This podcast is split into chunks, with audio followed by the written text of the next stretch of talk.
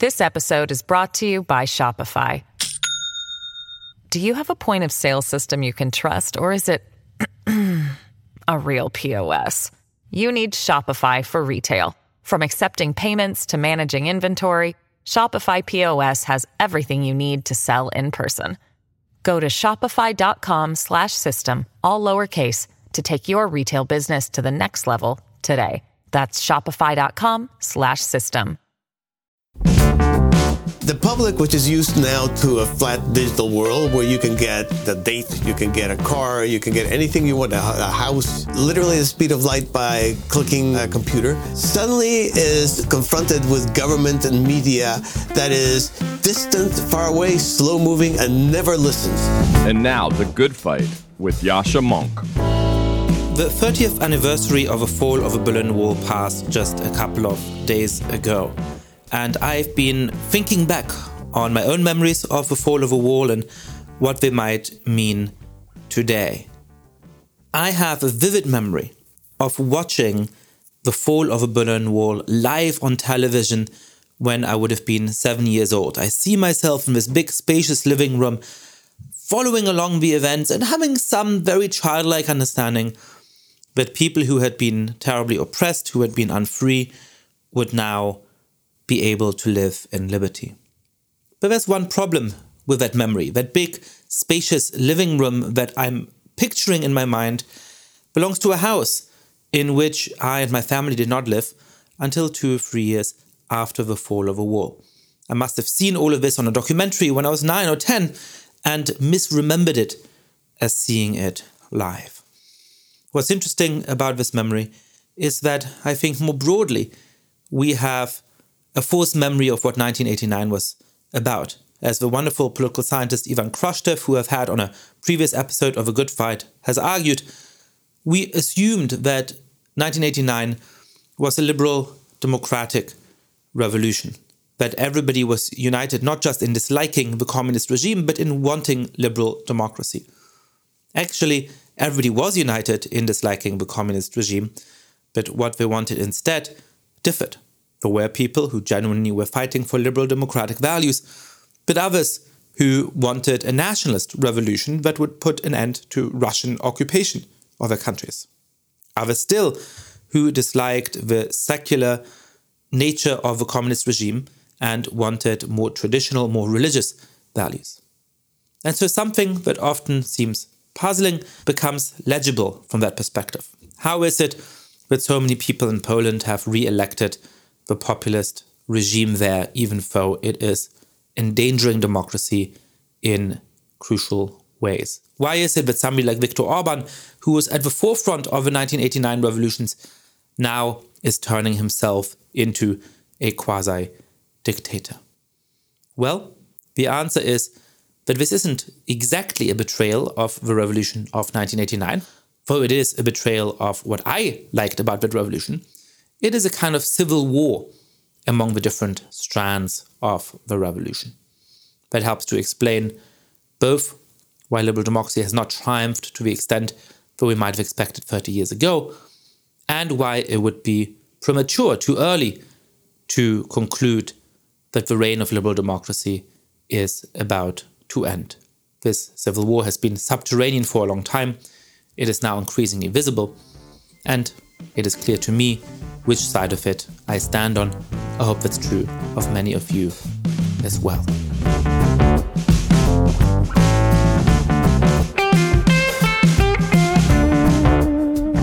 Now it's my real pleasure to introduce Martin Gurri to you. Martin Gurri has come to uh, attention with a book called The Revolt of the Public. It is one of the most fascinating, interesting, engaging, and in certain ways puzzling explanations of the importance of the rise of the internet and of digital media for populism and how politics works in the 21st century in general. I've learned a lot from the book. I also wanted to push back on a few of those claims. So you'll see a really interesting conversation in which we explore these crucial issues and in which I try to make sense exactly of what Martin is arguing. It's a good episode, believe me. All right, I hope you enjoy it. Speak to you soon. Welcome to the podcast, Martin. Well, thank you. Happy to be here. let's set the stage for a moment to understand who you are and how you came to have a really big impact on our debate about the way in which digital technology and the internet are transforming our politics. So you are by training a CIA analyst. So how do you think that changes or influences your perspective on politics? That's very different from most of the people I have on the podcast who, you know, by and large are people who spend a lot of time in some ivory tower reading articles in a library or perhaps doing some coding for data. How do you think your experience as an analyst gives you a very different view on politics? Well, I think there's a couple of aspects that, that really are different from, say, academia or even sometimes State Department was my experience. Number one, as you may or may not know, CIA is not allowed to propose policy. CIA does intelligence, which is sort of like they deliver platonic truth to the president, hmm. right? So we can get into that and how feasible that is. But what that trains you as an analyst is not to look for something that you want to happen, but basically to try and understand what the reality on the ground is from the perspective of the people who are actually conducting whatever uh, you're analyzing. So instead of what you get today, which is a lot of top down interpretation, you want to understand exactly what's going on.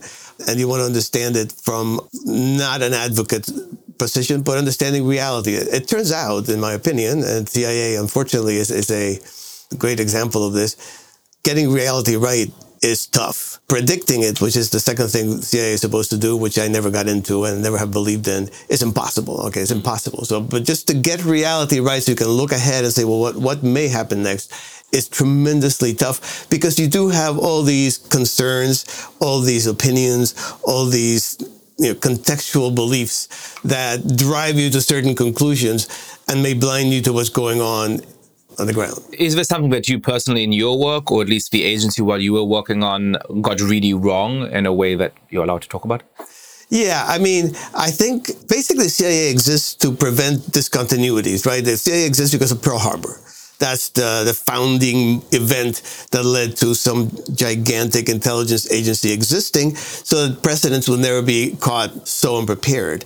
Well, ever since then we've had 9-11 and i can give you a whole roster of discontinuities that cia got wrong in fact cia gets it right usually when tomorrow looks like yesterday which happens a lot if you watch the world go mostly tomorrow looks like yesterday but that's not what the president wants. He can figure that one out himself. The president wants the next Pearl Harbor, the next 9/11, the next implosion of the Soviet Union. I mean, it is. And it turns out that systematically the CIA has been unable to predict think, those, as by the way has political science.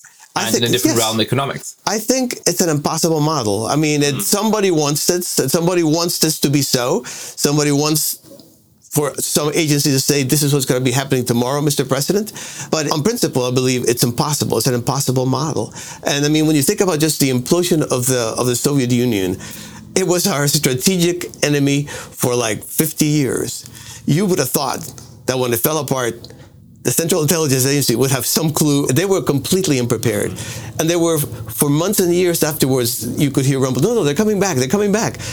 They have been weaned into a world in which the Cold War was the reality, and they didn't want to they couldn't wean themselves off of that. I like, by the way, normally I would interrupt the conversation at this Please. point because there's a helicopter flying in the background, but I feel like it's nicely themed yes, for our conversation. So please the... excuse the background noise, but it is a, a black helicopter monitoring what Martin is saying. um, the, uh, There's probably a sniper on it too. Yeah, that's right. Um, so I think the biggest mistake that historians would make is that they look at those moments of radical disjuncture that nobody at the time predicted, or perhaps three or four people predicted for the wrong reasons because they were cranks who were always going on about something, right? And they then say, well, you know what? This was obvious. And here are all the reasons why it was inevitable that this was happen. So I think, you know, it's amazing when you look at these moments of disjunction in history and you read history books about them, everything is leading towards them. All of the strands are going there. And it seems like everybody must have known. And when you look at contemporaries, and none of them had an inkling that this was about to happen. And there's something in the distance between those two intellectual worlds which should concern us, I think.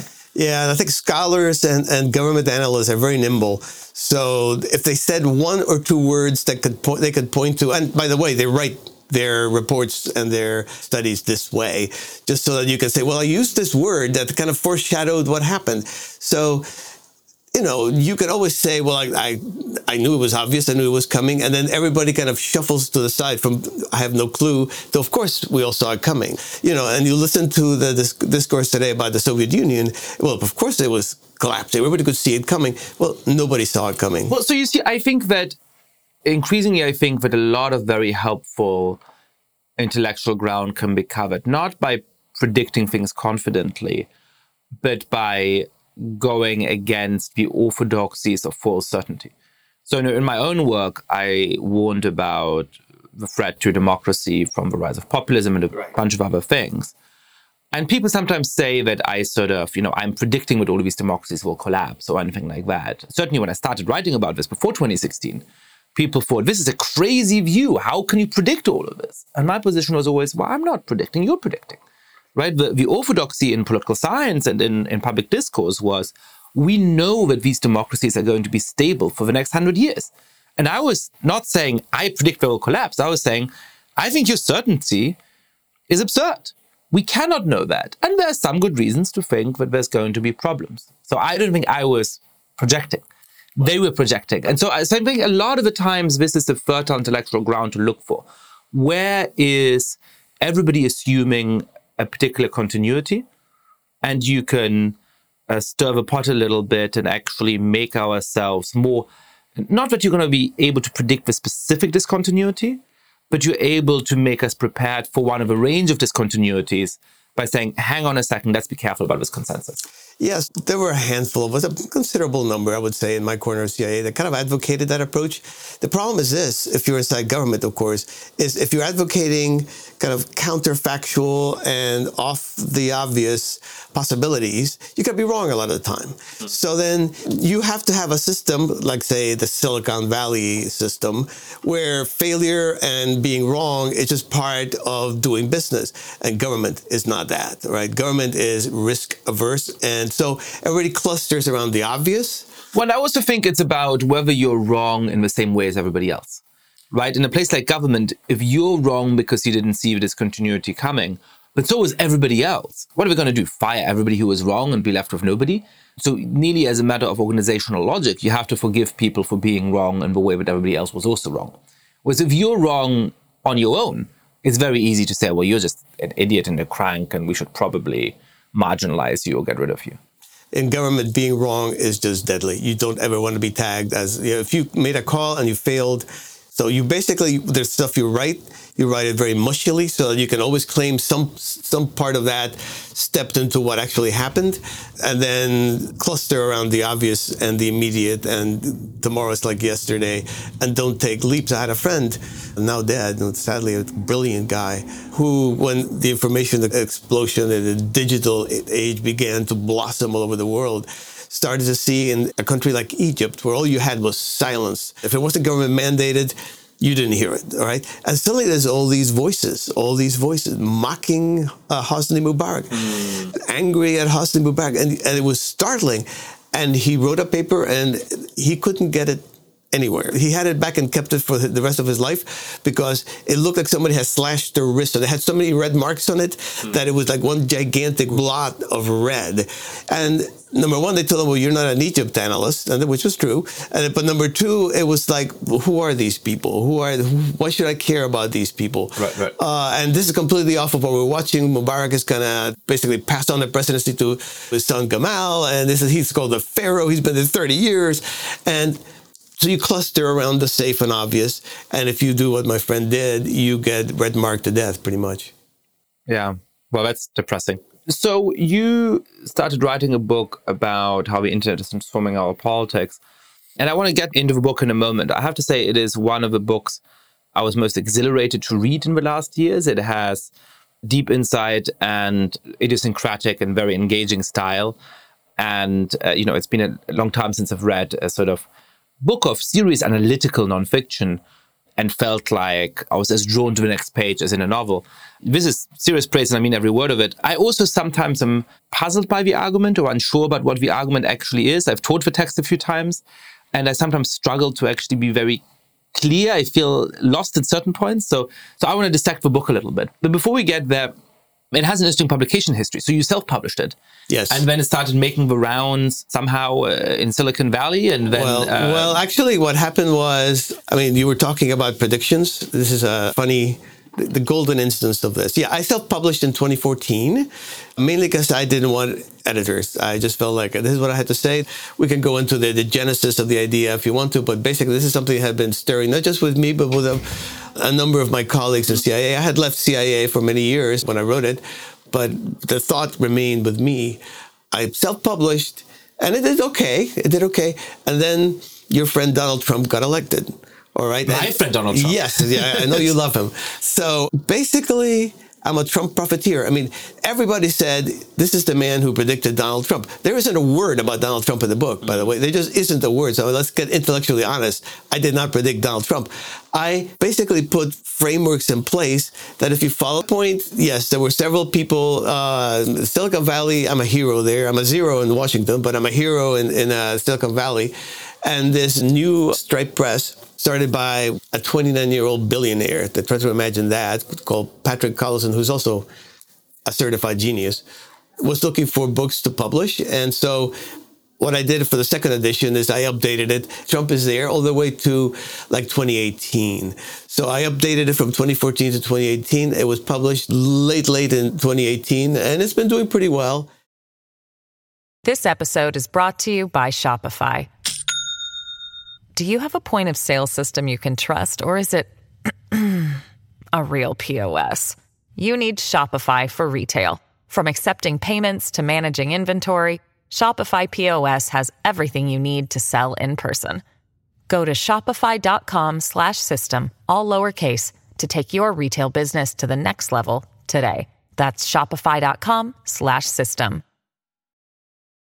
So the title of your book is The Revolt of the Public. And, you know, when you hear public in that context, it's tempting to think we're talking about one unified public, as you're seeing in some ways today in Hong Kong or perhaps in Bolivia or in Chile.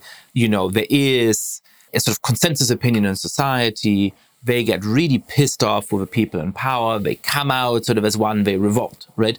That's very different from what you mean, right? You have a sort of technical definition of what you mean by the public. So, what in your mind does the revolt of the public actually mean? Well, I mean, I think what I try to capture is that as always a reality on the ground. And I always try starting out by saying what the public is not.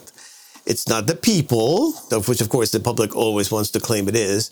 That's just a category of political philosophy. And it's not the masses, which is kind of an old fashioned 20th century term. It's not even the crowd on the street, even though I would say in the day of the digital device, the crowd and the public have a very intimate relationship. As you would say in, uh, in Facebook, it's complicated. Um, the reality on the ground is quite the opposite of what you said. The public is not ma- uh, one, it's many. It's many. It's highly fractured. The public that I describe is what remains after this tidal wave of information has swept away these large institutional mass organizations that sort of homogenize the public into making one or very few choices, right? And the public never was that. It went with the choices it was given. Once you remove those institutional forces and you allow the public its own voice, you realize it's got dozens, hundreds, many, many voices, right? The dynamic, as I see it, is that therefore, whenever you are trying to gather around any positive program, you have a lot of yelling and screaming and disagreement whenever you try to gather around a negation of the system, you try to gather around the feeling of distance and alienation from power, but not just power, also from many other institutional structures like media, for example, you can gather people from many different beliefs and opinions just on that point of negation, battering away at the institutions of power and information and so forth.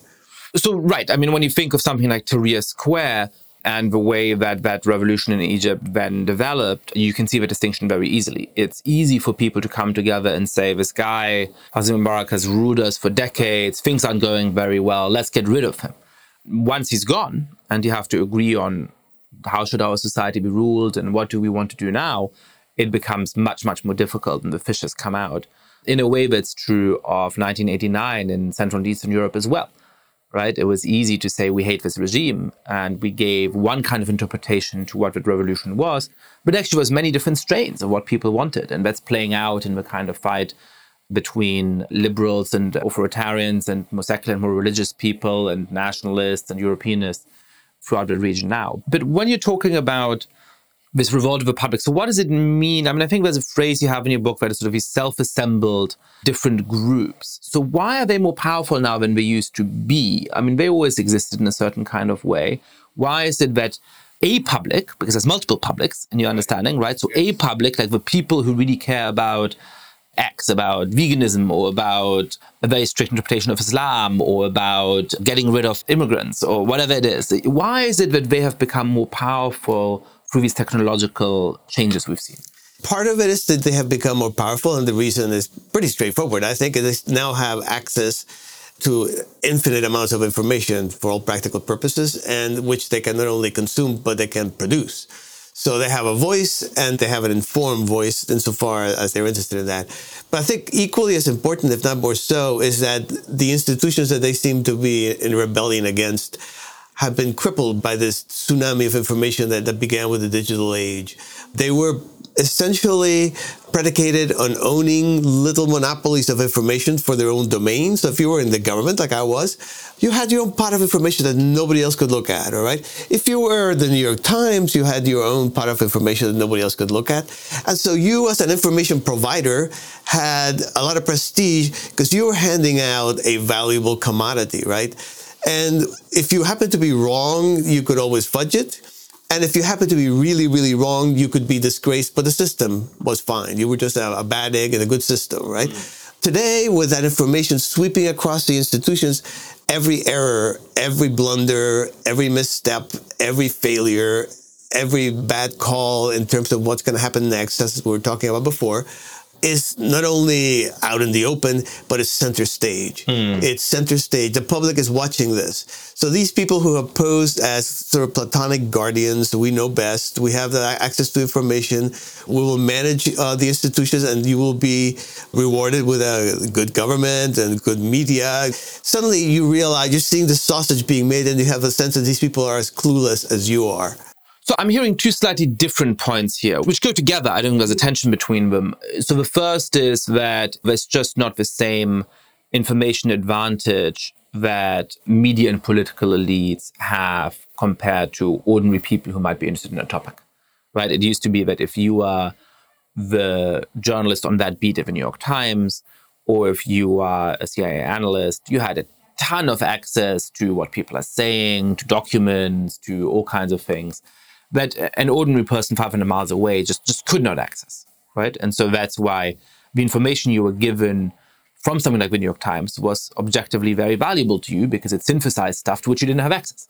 Uh, the second point, which I think is slightly separate, but again, complementary, is that, well, when people get it wrong, you couldn't really complain. You could write a letter to the editor, you could grouse to your friends. But now there's this very public process in which you know, a journalist gets something wrong and everybody immediately points it out on Twitter. And so there's a sort of much deeper yeah, feedback. And I would add that it's more than having had an advantage. I think what has happened touches on uh, the authority and the legitimacy of these institutions. That's what they rested on. They rested on knowing. And now they're shown as not knowing. And now the public, as you say, in addition, has the voice to say, you essentially lied to us. You pretended to be something you were mm. not.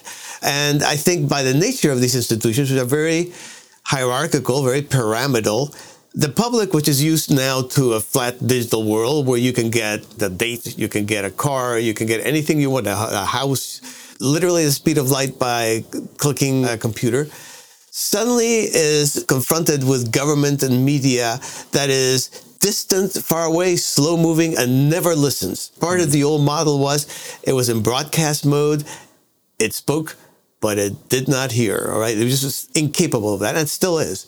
So that has, I think, instilled a great deal of alienation. We can talk about how realistic the public is. And it is my take that the public is driven by a lot of utopian expectations. In other words, much of what the public wants from government is what the government used to promise. But I think we now know that those promises were not fulfilled. But the public is still insisting somehow. And in fact, even more so, there's an even existential aspect to this. A lot of these protests go on indefinitely. The Gilets jaunes in France, because these are people who were nothing, right? And now they're somebodies the media is there taking their you know their activities and seriously and, and, interviewing them and so forth. So giving that up means going back to being a nobody. So there are several layers to this but it, the incentive is the public is probably going to find something to spark up about. So i'm still trying to understand why this is such a transformation of a political system right? So okay you have these old institutions that worked on information advantage and hierarchy and prestige. You have a brilliant bit in the book where you talk about the fact that the names used to be quite stodgy. It was right. sort of a public broadcasting corporation and the New York Times and so on. And now you have these new entrants which democratize access to information. Uh, they're not called the National Search Engine Corporation, they're right. called Google. And they allow everybody access to all this information. And so as a result, there's a crisis of trust the sort of elite consensus is challenged much more. Uh, I get all of that, but why does that dissolve the hold that political institutions have, that traditional economic institutions have to such an extent? I, I'm not sure that I've yet understood why that is a phase shift in human history. Basically, in every society, you need a class that decides the old New Testament question, Pontius Pilate, what is truth? There's a class that says this is so. I mean, I was a member of CIA. That's what we did to the president. Mr. President, this is really the way it is. It's not what you're reading in the paper. This is so. All right. When that class is delegitimized, as it is completely now, when it is not replaced by another class, which is normally what happens, you have both when communism took over and then when it was overthrown, a new class took over that served those functions that's not what's happening now. The public is not interested in taking over. The public is not interested in power. The public is interested in telling government to do things that government probably cannot do. And the basic function is when there are disputes not only of opinion but of facts but of the interpretation of the world as it is you, you always are living within this, this big framework that everybody shares and that all the debates and, and, disputes happen within that framework you take that framework and you smash it it's like a big mirror you smash it on the ground and all you have is fragments now and that's where we are the, the system i think is breaking down because you can't even agree on fundamentals. You can't even agree on what is and what is not. And part of it is perspectival. And I always say that's something that the elites always got wrong. The elites are the people who run these institutions that I've been talking about. That wasn't CIA, I can tell you this. If you're an elite, everybody else had a perspective, you had scientific truth. So you spoke you know, ex cathedra as an authority. And, and yeah, they told you, yeah, but I think this, I think that. Yeah, but that's because if you were where I am, you would see differently. So shut up and listen. That is gone. That is completely gone. And yet the modes of thinking and behaving and the rhetoric from the top of these organizations, from the elites, hasn't changed. So you still have that feeble attempt at, you know, well, yes, I know, and but the public isn't buying it anymore. And the public, in those fractured pieces of the old truth, you know, you have those talk about post-truth of course, I'm not a postmodernist. If you're standing on a street and a truck is coming at you, is it really a truck? Is it real? You get out of the way. I mean, uh, the reality is reality. But reality can be seen from many different perspectives. Okay? If you're standing at the top of the Empire State Building, New York City kind of looks like the heavenly city, right? If you're standing at the bottom of the Empire State Building and there's a bum puking on the corner and there's people, you know, honking their cars, it's like hell, right? It's the opposite. Same New York, different perspectives. All right, so and different valuations. I kind of love the New York of uh, oh, the, of, oh, the, of, of, the honking, puping uh, yeah. bum, but you're unique in that. Perhaps no. I think a lot of what people love about New York is its raw energy and over cares and and so on and so forth. So I'm not I'm not unique. But again, okay, I, look, I see how that makes our politics more contentious. I see how that explains a sense of freewheeling chaos that you see mm. in lots of places. But I do think that this leads to a kind of conclusion in what you just said and in the book that all of these hierarchical institutions will eventually be swept aside and that the revolt of the public will replace them. And, and I have sort of two questions here, right? The first is what will they replace them with? Is it possible to replace these hierarchical institutions with something else? Or will you just end up getting continual contestation of those institutions, an ongoing, perhaps permanent trust crisis, and so on, but without substitution? Let's start with that question. Yeah, as you know, I don't do predictions. That's a CIA uh, business model, and it's pretty failed. The question do we need hierarchies? I mean, uh, you can have the discussion, but I don't know how you can run a modern society without some sort of hierarchies. Do we need the hierarchies as steep and as industrial model as we have now? No, that's something that was just a historical accident that we became the way we are somewhere in the uh, early 20th century. It became progressively more so. And we could flatten the structures. It had to still be a hierarchy, but it could be much flatter, okay? Does the public want to replace the hierarchies? The public has no interest in replacing the, the, hierarchies. The public, really, when you get down to it, is interested in bashing away at them. The public has very few positive traits. And there are moments when you could say, and Hosni Mubarak was, was one instance in, in Egypt, where you could say, well, okay, that's it. I would, if I were an Egyptian, be ready to bash that institution. And there are moments where, to me, it strikes me as nihilistic almost. Uh, what happened in Chile just recently, where the price of transportation of mass transit went up, and the answer that that particular public responded with was burn down huge sections of that transportation system. That is nihilism at some point. And if you ask the public that is engaged in this, the jaunes, the Yellow Vests in France, which I've studied pretty well, they tell you, well, you have to do this you have to do it because if you don't destroy things, nobody pays attention to you. Mm. So we're caught in this sort of um, dynamic where the public is not interested in replacing, it's interested in bashing. And the hierarchies right now, at this moment, the elites right now, are not interested in reforming, they're interested in clinging to what they got. And these most extraordinary changes like Brexit or like Trump it's like no we have to somehow go back to before. We can't accept that this ever happened this is an impossibility. This is a glitch in the matrix and it violates my sense of reality. So in some weird way or another we're going to reactionary mode and bring the world back to where it was mm. before trump and before brexit. And it, it never occurs to these elites to, to listen to what the public is saying with a very loud voice and to think well how can you maintain these institutions in a form that's at least semi-authoritative with this public the way it is. Clearly not by the way you're acting right now. You, changes need to be made. So what would those changes look like? Because I agree that, as you're saying, the industrial hierarchies of an early age are probably unsustainable. And frankly, there's good reasons to change them because there's probably ways to use new technologies to organize those aspects of our countries, of our lives much better. And I also agree that you need to take the rise of populism seriously as an expression of deep discontent. It's not just people woke up one morning and got crazy. And so promising real changes that respond to that anger is the only way we can keep the system together. But I also find that a lot of the things that people sell in this space is snake oil, that there's a lot of sort of very half baked ideas about how to use digital democracy and all kinds of things that have never been tested, and I think for quite deep reasons. Uh, would not work. And as you're saying, there is also this nihilistic streak in the public, and you want to make sure that you don't give in to that, right? You're not going to say, "All right, look, let's just burn down the whole transport system," because like, like no responsible person should say that. So, what does this actually mean? What what should we be doing? How can we be reinventing these institutions? Well, I mean, I don't know how many layers there are between you and me and the president of the United States. But I can tell you, the, the fact that I don't know right there, I can tell you probably hundreds of layers, all right? I worked in, in government. I can tell you the government could be a lot flatter. The hierarchies that exist today can be a lot flatter and a lot more responsive. And yes, I'm with you. I think e-democracy is, is a, a nice dream.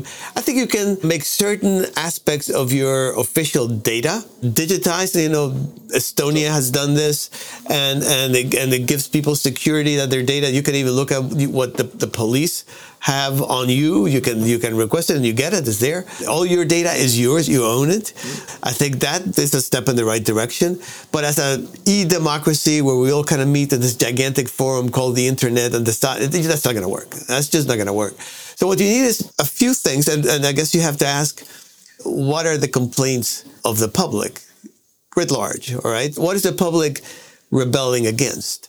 And when you listen to the elites, there's always some elite obsession like globalism or racism or whatever. But honestly, when I, what I have read, what these revolts, which are very articulate people in them, are constantly talking about it. What they themselves say, okay, so what are the themes? And I see two themes that seem to dominate pretty much every revolt. And that was from the ones that looked way back uh, in 13 and 14 to the ones that are going on right now in 2019.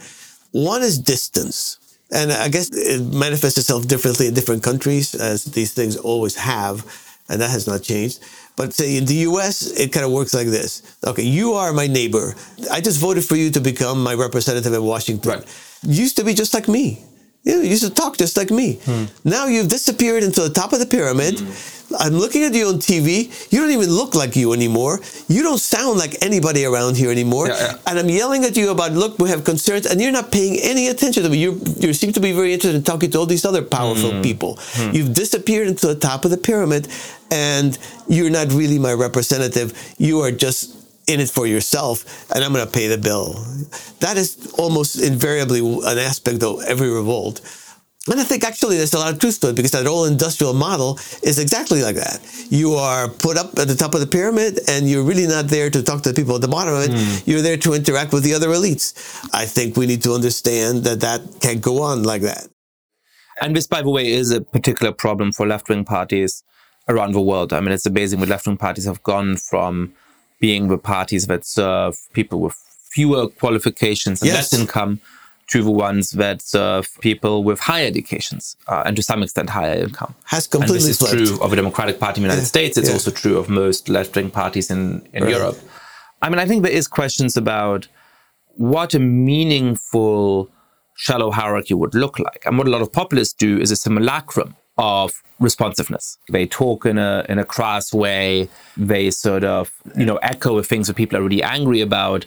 But often, I don't think they take the worries that people have very seriously, and they certainly don't actually end up helping with the things that make them upset. And so, I think the danger is that this produces a cheap simulacrum of being close to the people. Yeah, no, I think there's any question about that. I mean, when you look at, for example, the Trump voters, there have been all kinds of stereotyping of them, but they really were quite a diverse coalition, mm-hmm. okay?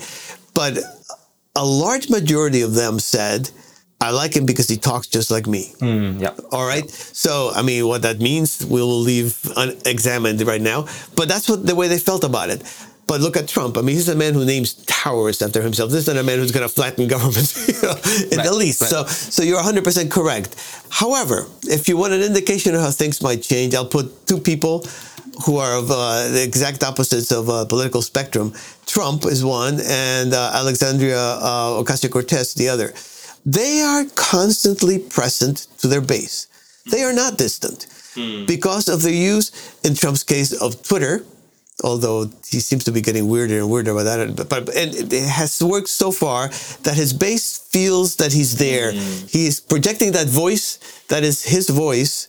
And I mean, I read his book because I felt like I had to read the art of the deal. Right, right. Everybody says, well, it was it was ghostwritten, but you could hear his voice. Right? He was talking. All right, it's the same damn guy who was out there now talking about whatever, and you could hear his voice in his tweets. I mean, there he is. He's not far away. He's right here. Yeah, yeah. AOC, she basically made a personal diary out of Instagram with tremendous political import. So she has like, she talks about politics, of course, but she has like little makeup sessions where she talks about how she puts on.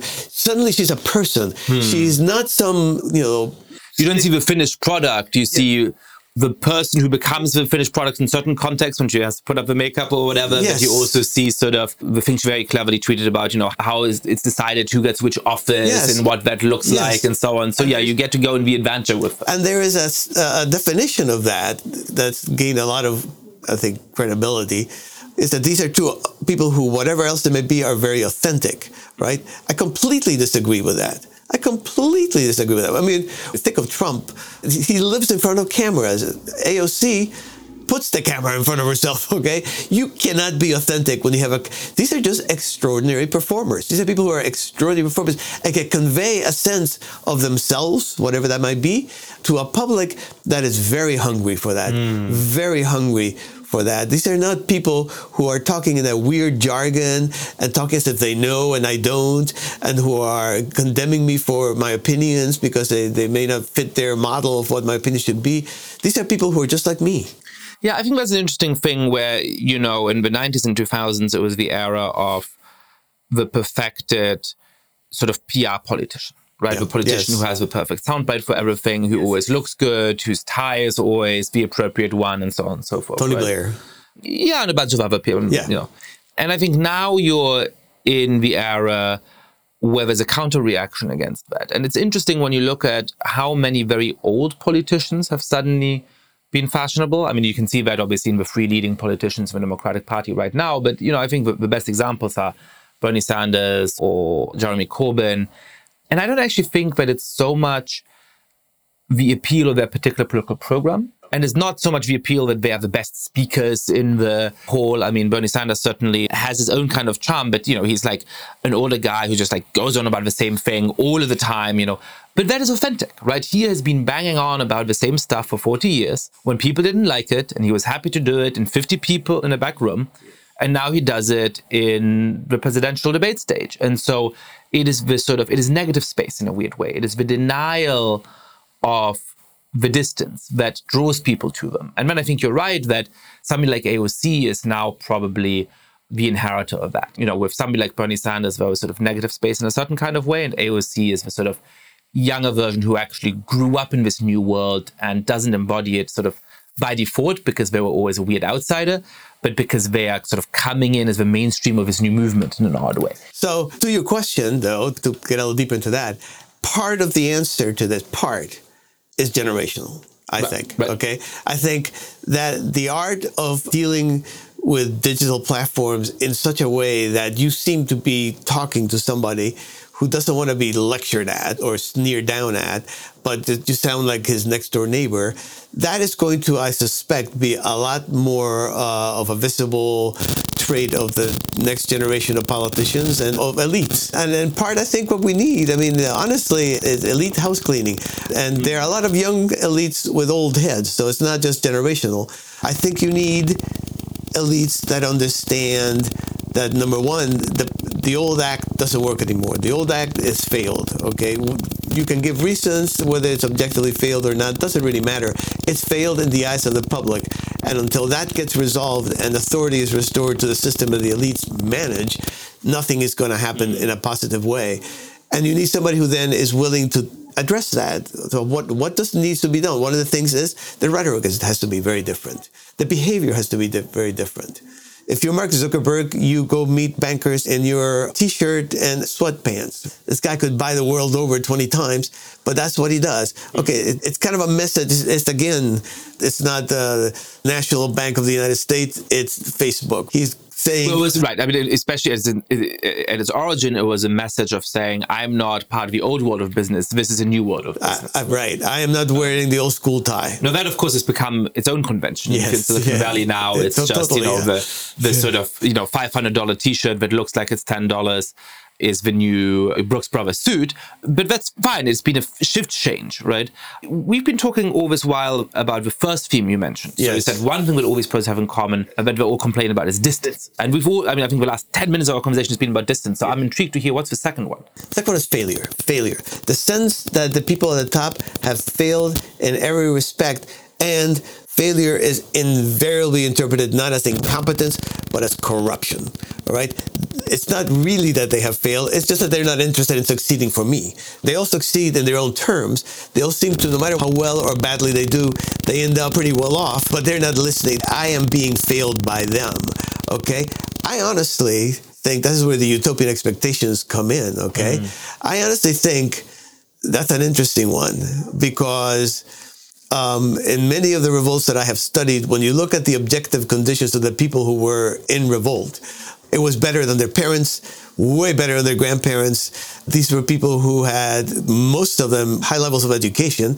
They all had digital devices that were masters of the digital world. You don't do that if you're a poor person or a marginal person. I mean, if you look at the revolt of the public, There are no poor people. There are no marginal people. There are no discriminating minorities, with one or two possible exceptions. And it's people who actually, both from the terms of the world and from perspective of history, and I don't know what other standard you can judge by, are pretty well off, but feel not that way, feel failed by the people who are in charge, and feel like they ought to be doing somehow better.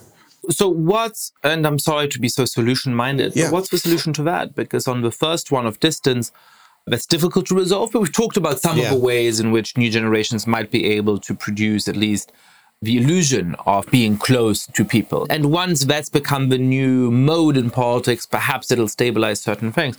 Well, I mean, how on earth, if people have these utopian expectations, if they've actually lead relatively good lives, they have an education, they have a good income, but they still feel all of the elites have failed, we should blow the system up. How is that ever going to change?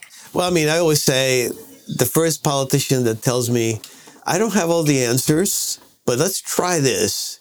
And if it, this doesn't work, we will tweak it and do trial and error. Trial and error has been the only process through which the human race has advanced, okay? Nobody has ever sat down in a corner and come up with some magnificent replacement to what is standing on the ground. So whenever that politician says that to me, I'll vote for him or her. Basically, you're now sliding out of politics and bumping almost into morality, moral grounds, right?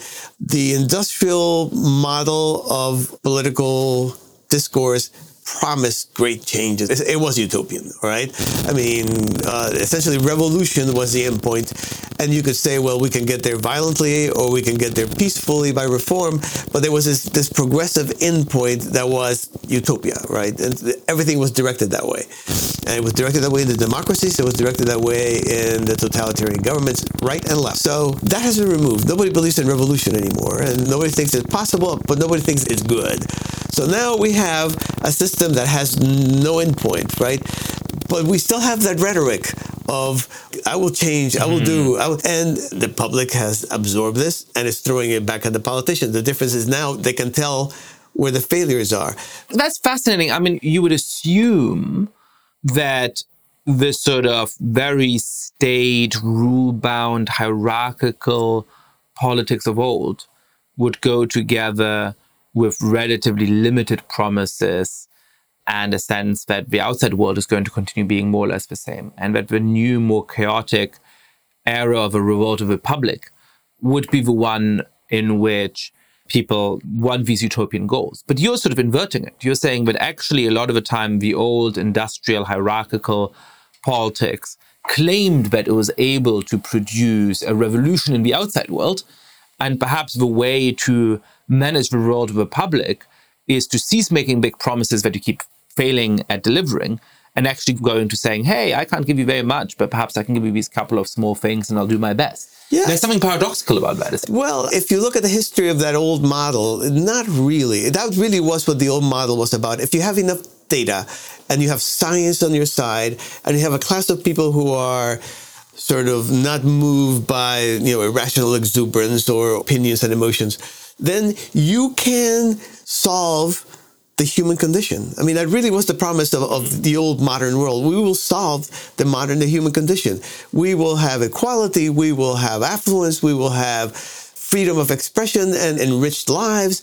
And it usually, in the old ways, is what they call high modernism, usually manifested itself in these gigantic projects, which were horrible in the totalitarian countries, but not so great in democracies. My favorite is always the city of Brasilia. I was just, I was thinking about Brasilia because I was there in April. Yes, mm. it's a crazy place. It is a crazy place. Yes. And, you know, when you look at some of those photographs, they look kind of nice. And then when you're in the city, it is a, a terrible place to live. It actually today, I think, is two thirds of it is unplanned because the, that's the, the way all those plans have gone. Right in the end, the public in its own way took over and rebuilt Brasilia. But that core part of Brasilia promised, and the president, whose name escapes me now, that built it, promised to compress 50 years of progress in 5 by mm. building Brasilia.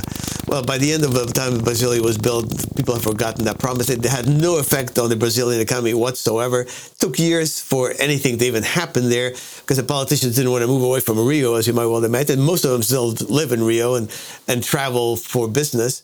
In Sao Paulo, yeah. Yeah, Sao Paulo. But I mean, you look at that place, and it is like a perfect example. They built these gigantic highways, 10 lanes wide, and no sidewalks. Yeah, yeah. No sidewalks. Because why? Well, some- every worker is going to have a car. Which, yeah. Oh, there were no workers there. I mean, and the other thing is that only the elites in here. The assumption was only the people Hmm. at the top are going to be in Brasilia. There was no working class. In fact, many of the people who built Brasilia stayed in a very unplanned way and built their own little shanties on the margins. And other people came who were wealthier and built nicer places. But it's this idea that you could solve problems from the top by being rational and being scientific and then being dispassionate. And this was not a question of politics and values. It was a question of science. There's only one answer. The old way talked, and we still talk that way, and I, I have tried to train myself not to do it, talked about human circumstances, political relationships, social relationships as problems, hmm. right? A problem is a mathematical equation Right, right. that has one solution, right? You can't have, you just have a simple one, one and one. You can't have five. You have to have two, right? So that was the model. We spoke about problems. So I'm the person who worked out the equations for equality. Hmm. That's my, my claim. Oh, you should elect me. I've worked out that equation. Well, of course, what we now know, and Paul Ormerod has a book called Why Most Things Fail that I recommend to anybody who's interested in this. We now know that we don't know. Mm, we don't know. Nobody knows. The government doesn't know. Industry doesn't know. Corporations don't know. So the idea that you can plan ahead and deliver this, in the end, revolutionary changes by just following some mathematical construct in your mind. So, so then, you know, your prescription, insofar as you give one on this, is to say, why don't politicians go and say, I'm going to try my best. I'm going to try a bunch of different things. We might make a little bit of progress, but no huge promises. I think that responds to a very real problem you have in politics, right? I mean, one of the ways in which people lose trust in the political system is that at each election, an inspiring politician or a politician that tries to be inspiring comes in and says, I'm going to transform this country. Things will be so much better. And that's certainly, in a way, what Obama did in his way, and then Trump did in his very, very different way, Totally. right? And then, of course, you know, systems are very sticky and they're complicated, and the means that the government has at its disposal are limited. And as you're saying, it's not clear that they're always taking the right measures in any case. And so they might make a little bit of progress in something, but really reality remains relatively unchanged. And so that produces this sense of elite failure. They keep promising these huge things, and I don't actually see any change. So why should we trust anything these people say, right? So what you're saying is that we should make these very limited promises, and that you would vote for that politician. But you know, you are an elite, Martin. I'm sorry to say, and it's not clear to me that so many of your and my compatriots would join in this vision, would actually be willing to vote for a politician who says, "I'm boring."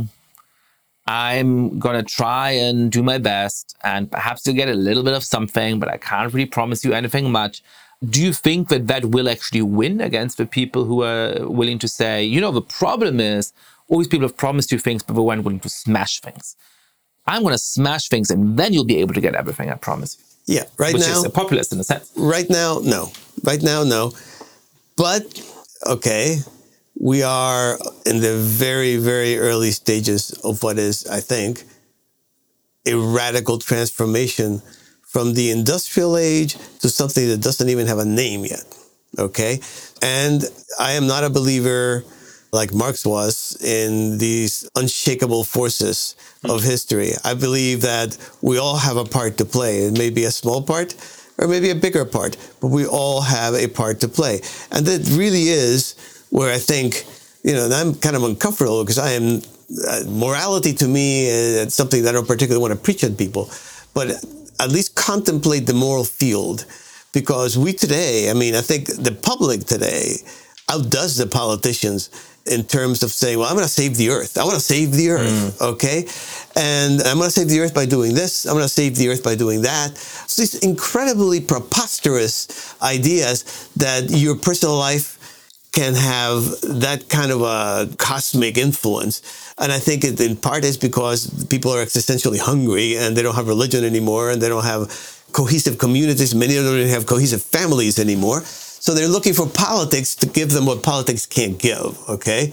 But honestly, people who want to change the world, the conversations I have had is, you know, Can you lose 10 pounds in like three weeks? Because if you can't change yourself, and most people, you look at them and you go, well, probably not, right? Mm. Yeah. If you can't change yourself, how would you change the world? Hmm. Reality is hard. Reality is not easy.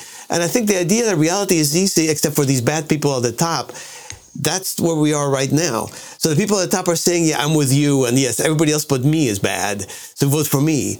They're feeding that frenzy. But in fact, that's not the case. The people at the top are clueless. There's no question about that. And some of them are bad, but mostly not. Mm. Uh, mostly they're responding to what they think the public wants. And I think the public ought to want what is achievable. I think it's really on you and it's really on me not to say, by golly, the president ought to do this and ought to do that and ought to do the other, and to be maybe a little more forgiving of failure mm. and certainly a lot more realistic about what politics can do for an individual who is, as we said before, so many, many, many layers removed from the president. I mean, it's not like Donald right, right. Trump. What if, what influence does Donald Trump have on my personal life? Zero. So I have an influence in my personal circle as to how I influence in this regard of negation, nihilism. You know, are you always complaining or are you just kind of trying to understand? Or are you trying to looking for a better way forward? This slides away from politics into morality. It's kind of uncomfortable, but I don't see how you can avoid it. Hmm. No, that's very convincing to me. And by the way, this piece about never ascribing to malevolence what you can ascribe to incompetence, I think yes. is key. I mean, yes. I think it's amazing, and it goes with the theme of what you've been saying how many people deeply believe in conspiracy theories. I mean, if you go out there and talk to ordinary people, you know, a huge number of people really do believe in some form of conspiracy theory. And so I've found myself in these arguments where I'm trying to argue against the sort of conspiracist mindset. And I thought, I found the only argument that works a little bit, and only a little bit, is to say, well, look, imagine you and your 10 best friends got together and you had a weekend to hash out a detailed plan for what should happen. Would you be able to agree? Would all of you actually be able to say, yes, we want all of these things? No, you just argue for two days and then go away without having come to an agreement. So, how are all of these Bilderbergs and all of these conspiracies supposed to work? It's just people are not that competent. I think the conspiracist mindset nevertheless retains a strong hold. I want to end the conversation by pushing you a little bit on another aspect of the book. So, you know, because of the greater availability of information, because these publics can self assemble in anger and sort of take things down. You think that the public is at this point much stronger than these old fashioned hierarchical industrial age institutions. And so what we can expect is more chaos, flatter hierarchies, more legitimacy crises, and so on. I have one worry about all of this, which is that the playing field may be very different for old industrial age institutions in democracies compared to dictatorships. So here, you know, the New York Times can't say, shut up with your criticism of what we've been writing.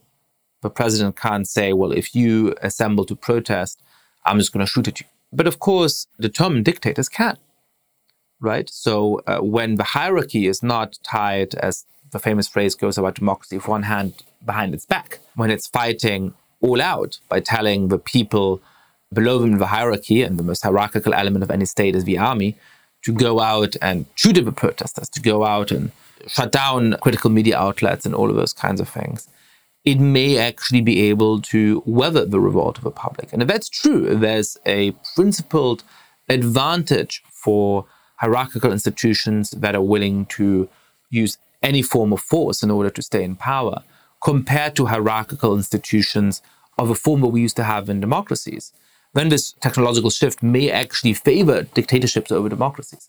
Now, again, I'm not projecting that this will happen, but I think it's a real worry that hierarchical institutions that are willing to use brute force in order to sustain themselves may prove one of the real winners of this moment. So I'm interested in hearing what you think about that. Well, I don't think it has to do with power. I think it has to do with information.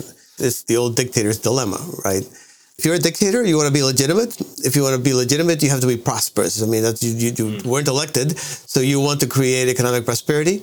If you want to create economic prosperity, you have to open up for information because otherwise businesses can be conducted. But if you open up for information, then people are going to start criticizing you. So you can either try to ride that tiger or you can shut it down. People like uh, the regimes like the one in North Korea and Cuba, they basically shut it down And yeah, they have ridden out the revolt to the public quite comfortably. Thank you very much. China has allowed a lot. Iran, to some extent, a lot. Particularly China, I feel they are dependent on that prosperity continuing. And let's watch and see what happens because the prosperity is not continuing as far as I can tell. Let's see what happens because they have all the elements in place for a revolt of the public there, right? Yeah, yeah. And now, if you move over to the democracies, I just don't see it. I just don't see it. I see, what happened in Chile, where the police and the military started shooting people, and the response was the opposite of what was intended. The entire public, as a whole, public opinion as a whole, swung against the government, even though these people have been doing some very vandalistic and non productive burning down the mass transit, therefore inconveniencing and, and, and sometimes making it impossible for people to earn a living. The police acted with brutality or strength. They showed strength, which maybe in different contexts, a different age would have been acceptable. And uh, it backfired. I always say, I, I, know your point of view, and I mean, I'm waiting and watching. It, it may well be that there comes a, and let's hope not, knock on wood, an evil political genius that can take this information environment and somehow turn it to the advantage of a dictatorship, right? That hasn't happened, and the tendency to me is in the exact opposite direction. What is happening is this nihilistic public just allowing itself, you know, this orgy of bashing at institutions without a thought as to what should be in its place. So, information is not power that matters. And in the democracies, in the old democracies, like I said, keep an eye open. I come from Cuba, okay? By the time I was 10 years old, I had had a right wing dictatorship and a left wing dictatorship. I can smell one, okay? So I'm not to say it can't happen because I know that it can, but it hasn't. And the framework and the tendency is against that. The old mass movements were the ultimate in, in industrial organization. You had one person at the top and everything was ordained uh, of every layer down that just is almost impossible to carry out today. There are no mass movements today. And if you don't have a mass movement, how can you have a true dictatorship?